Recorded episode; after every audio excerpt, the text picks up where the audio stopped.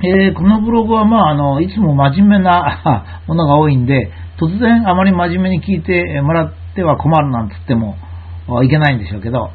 今日は一夫一妻制の論理っていうことで、ちょっと軽い話題を提供します。えー、10匹のメス、メスの魚ですね。魚のメスと子供たちが泳いでいると。まあ、こういう情景を思い浮かべてください。そこに敵が襲ってきますとね、メスと子供ですからね、全部殺されて全滅してしまうんですよね。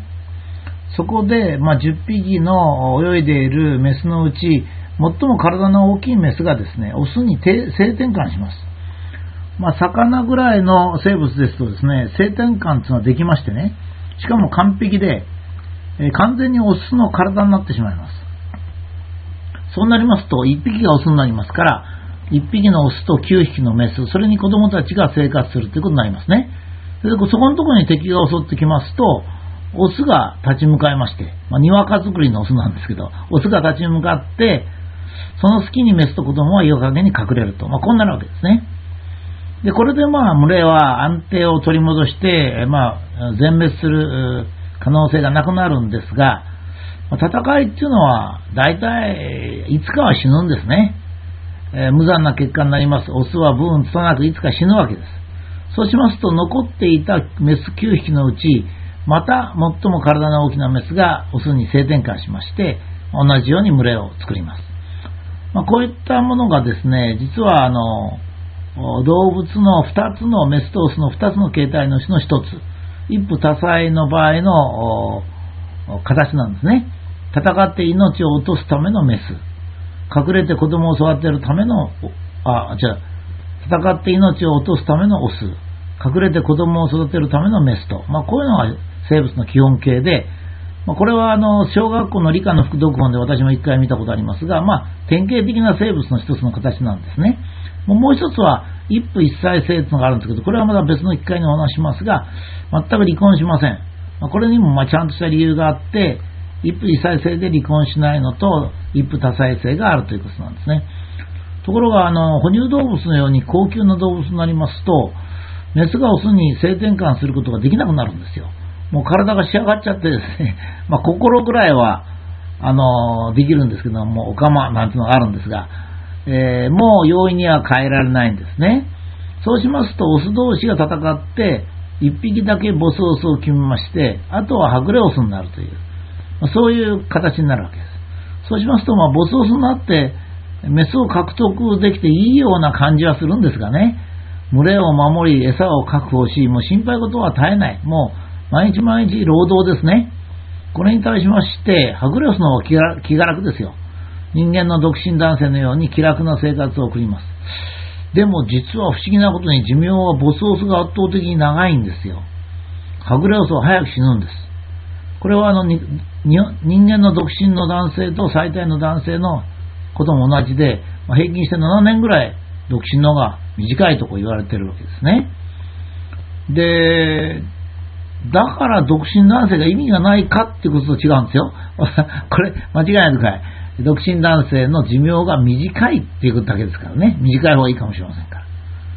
で、どうも生物は群れとして意味があるという状態でないと、どうも生き残れない感じがするんですね。個体はあたかも個体として独立しているように見えてるけど、そうではない。まあ、それはそうですよね。人間でもですね、人間の細胞っていうのはそれぞれ独立してるんですけども、え、人間全体が死にますと細胞も死ぬんですよね。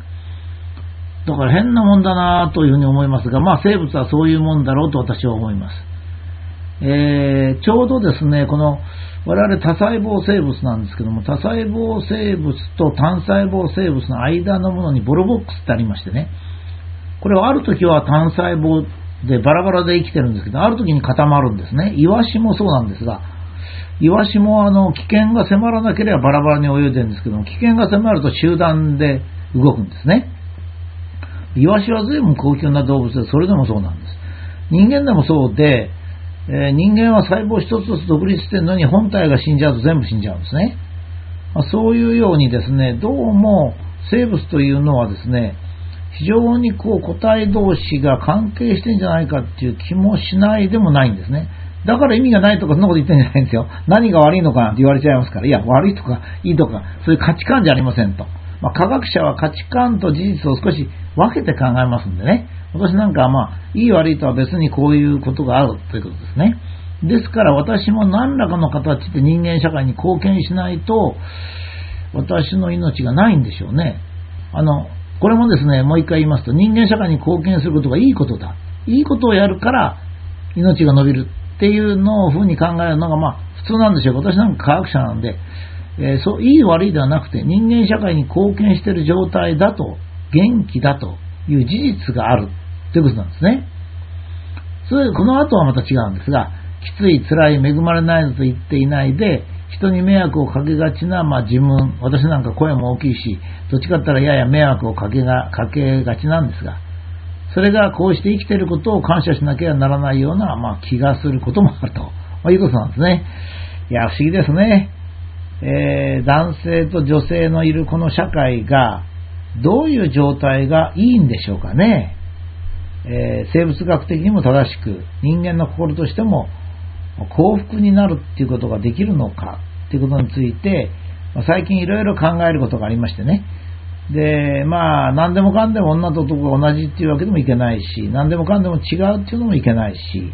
まあ、戦争がなくなった今ですね、私たちはどういうふうにものを考えるべきかと、まあ、いうことを、まあ、いろいろな視点から考えてるわけです。